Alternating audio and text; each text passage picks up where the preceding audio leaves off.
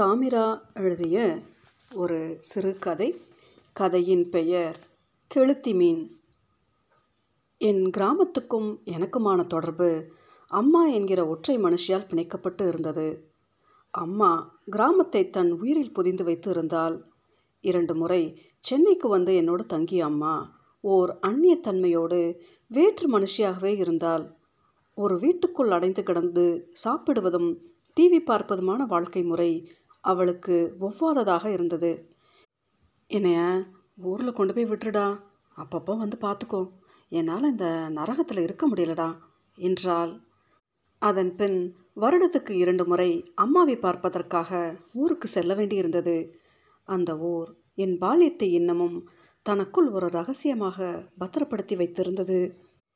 இந்த முறை ஊருக்கு போனபோது அம்மா கெளுத்தி மீன் வாங்கி குழம்பு வைத்திருந்தாள். கெளுத்தி மீன் எனக்கு சண்முக வடிவை நினைவுபடுத்தியது.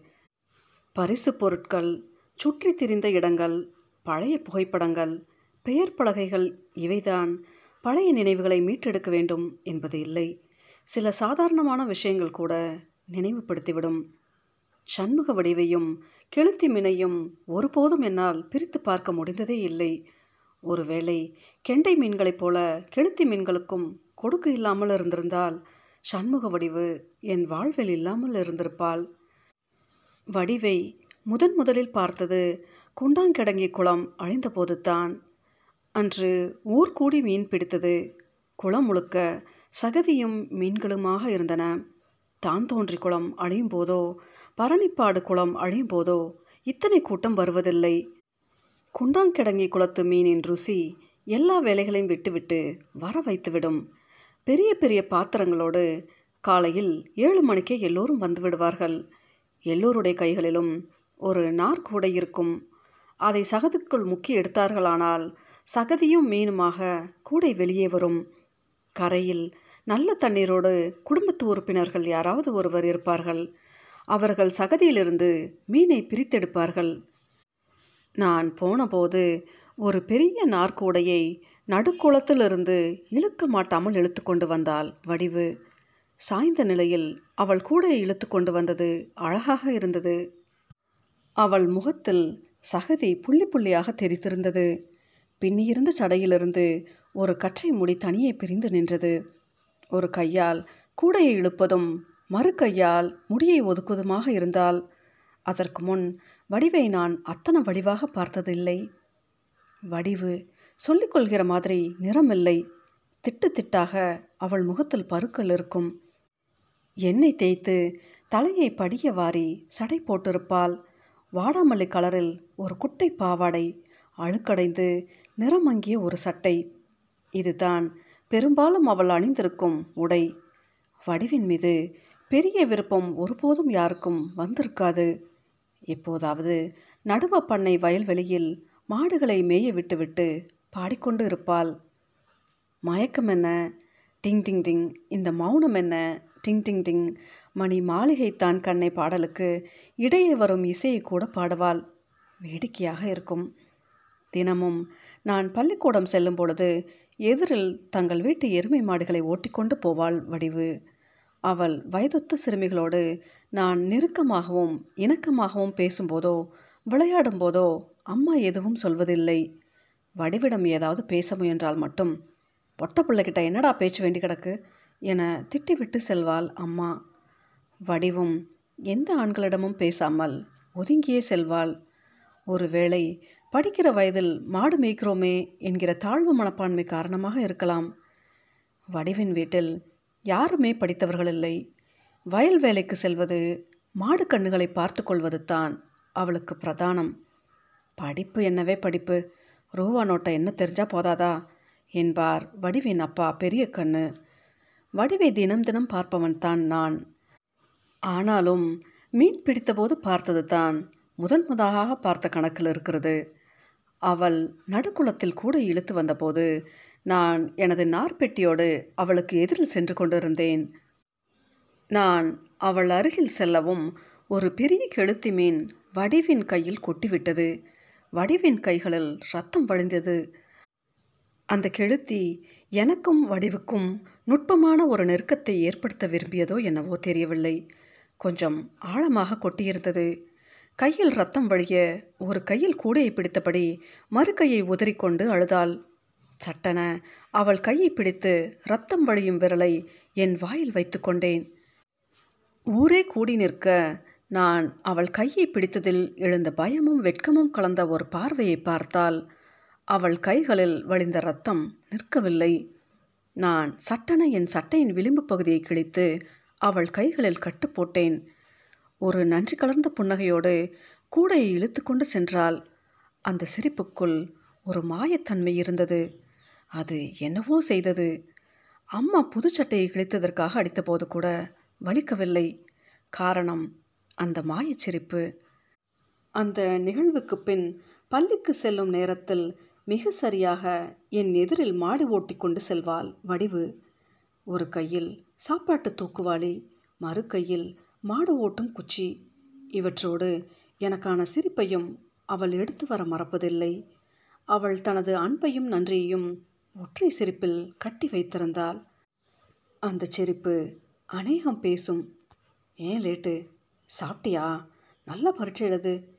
இப்படி தினமும் அக்கறையாக பேசும் தெருவில் ஆளரவமற்ற சில தினங்களில் நான் அவளிடம் பேச முயன்றபோது மிக நுட்பமான பதற்றத்தோடு விலகி சென்றாள். வடிவை புரிந்து கொள்ள நான் எடுத்துக்கொண்ட எல்லா முயற்சிகளும் தோல்வியிலேயே முடிந்து போனது. அப்போது எனக்கு பதிமூணு வயது அவளுக்கு பதினோரு வயது. அது காதலிக்கும் வயதா? ஒருவரை ஒருவர் பார்த்து கொள்ளும் பொழுது அடி வயிற்றில் எழும் பய உணர்வுக்குள் காதல் ஒளிந்திருந்ததா என்பதை என்னால் இப்போதும் கூட உறுதியாக சொல்ல முடியவில்லை. வடிவிடம் பேசிவிட வேண்டும் என்கிற தவிப்பு மட்டும் நாளுக்கு நாள் பெருகிக்கொண்டே இருந்தது. வடிவு மாடு மேய்த்து கொண்டு இருக்கும் காட்டுக்கு போய் பேசுவது என முடிவு செய்தேன். அன்று நடுவ பண்ணை வயலில் மாடுகளை மேய்த்து கொண்டு இருந்தால் வடிவு. நான் போகும்போது மாமரத்து நிழலில் தனக்கு இருபுறமும் இருவர் நிற்பது போன்ற பாவனையில் கைகளை கோர்த்து கொண்டது போல வைத்துக்கொண்டு பூப்பறிக்க வருகிறோம் பூப்பறிக்க வருகிறோம் என சத்தமாக பாடியபடி எதிர் திசை நோக்கி ஓடினாள். சற்று தூரம் சென்று திரும்பியவள் குரலை மாற்றி எந்த பூவை பறிக்கிறீர்கள் எந்த பூவை பறிக்கிறீர்கள் என பாடியபடி திரும்பினாள். பத்து குழந்தைகள் விளையாடும் விளையாட்டை ஒற்றை மனுஷியாக விளையாடினாள். அவள் விளையாடிய விதமும் அப்போது அவளிடம் காணப்பட்ட முகபாவனையும் ஒரு புதிரை போல இருந்தது. நான் அவளிடம் பேசாமலேயே திரும்பி வந்தேன். அன்றுதான் முதல் முறையாக அம்மாவிடம் வடிவை பற்றி பேசினேன். மா பெரிய கண்ணு மாமா பொண்ணு நடுவு பண்ண கிணத்துல தனியாக நின்று கிறுக்கு பிள்ளை மாதிரி பாட்டு பாடி விளையாடிட்டு இருக்குமா? நான் இதை சொன்னதும் அம்மா அதிர்ச்சி அடைவாள் என எதிர்பார்த்தேன். அம்மாவிடம் சிறு சலனம் கூட இல்லை.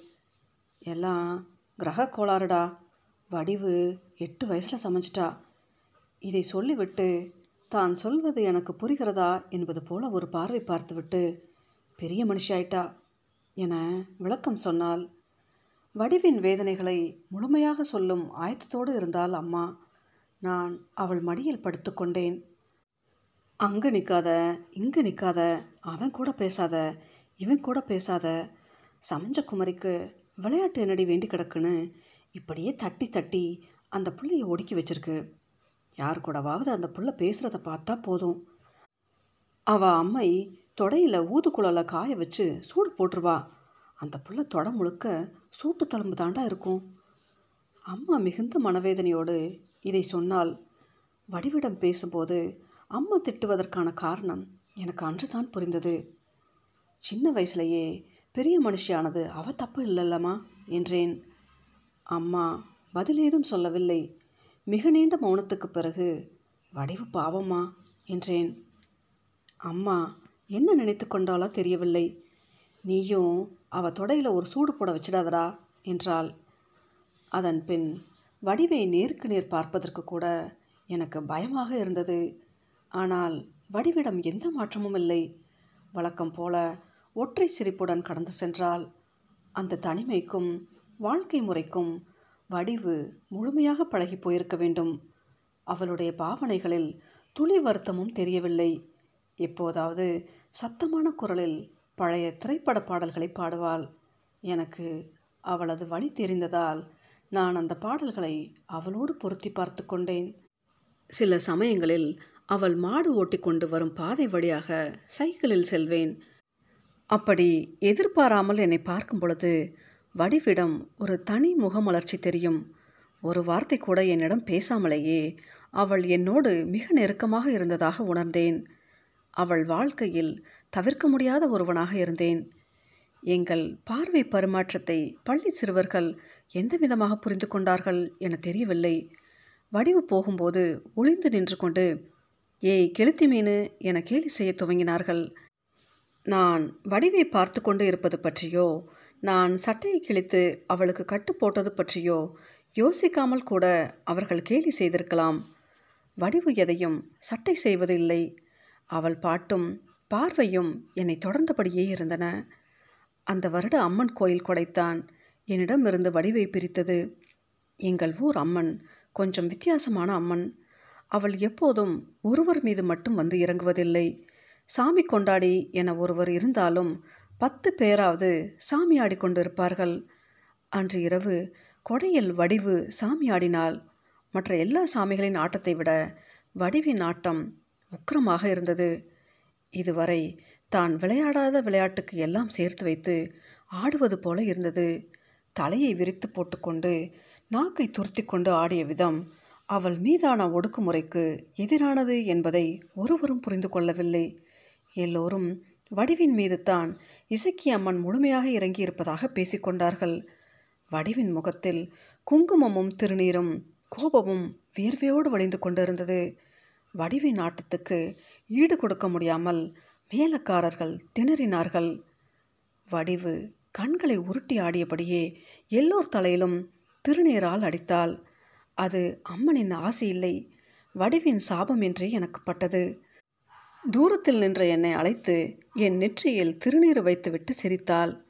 அந்த சிரிப்பு இப்போ என்ன பண்ணுவ? என அவள் அம்மாவை கேள்வி கேட்பது போல் இருந்தது. அன்று இரவு முழுக்க எனக்கு வடிவு பற்றிய எண்ணம் மட்டும்தான் இருந்தது. நிறைவேறாத எந்த ஆசைகளையும் கனவுகளையும் வடிவுக்குள் திணித்துவிடக்கூடாது என முடிவு செய்தேன்.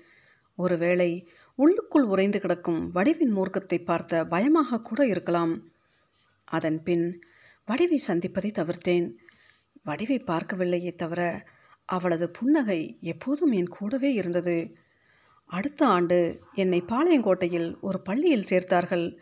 வடிவை சந்திக்கும் சூழ்நிலை தானாகவே குறைந்தது. கல்விக்கான அடுத்தடுத்த இடம்பெயர்தல் வடிவை முற்றிலுமாக என்னை விட்டு விலக்கியது. நீண்ட நாட்களுக்கு பிறகு ஒரு முறை எதிரெதிராக சந்தித்தபோது ஒரு கணம் என் எதிரில் நின்று தீர்க்கமாக என்னை பார்த்துவிட்டு கடந்து சென்றாள் பெருநகரங்கள் என்னை பணி நிமித்தமாக விழுங்கியதற்கு பிறகு வடிவை பற்றிய எண்ணங்கள் கூட சுத்தமாக மறந்து போனது. ஒரு முறை ஊர் திரும்பிய போது வடிவு குறித்து கேள்விப்பட்ட தகவல்கள் எல்லாமே தவறாக இருந்தன. அன்று வடிவை நான் நடுவப்பண்ணை கிணற்றடியில் சென்று சந்தித்தேன். அதுதான் நானும் வடிவும் தனிமையில் சந்தித்த ஒரே சந்திப்பு. வடிவிடம் என்னை நீண்ட நாட்கள் கழித்து பார்க்கும் எந்த பரபரப்பும் இல்லை. சொல்ல வந்ததை சொல்லிவிட்டு போ என்பது போல இருந்தது அவள் பார்வை. ஏன் இப்படி மாறிட்ட? என்றேன். அமைதியாக பார்த்தபடி இருந்தவள் என் அருகில் வந்து எல்லா ஆம்பளைங்கக்கிட்டேயும் நான் உன்னை தாண்டா தேடினேன் என்றாள்.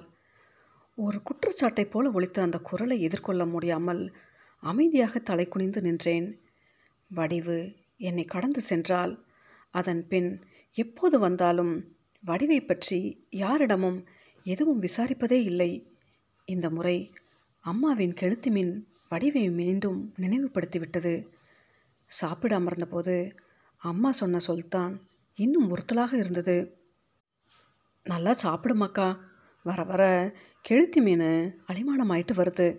அடுத்த தடவை நீ வரும்போது கெளுத்தி மீன் சுத்தமாக அழிஞ்சு போயிடலாம்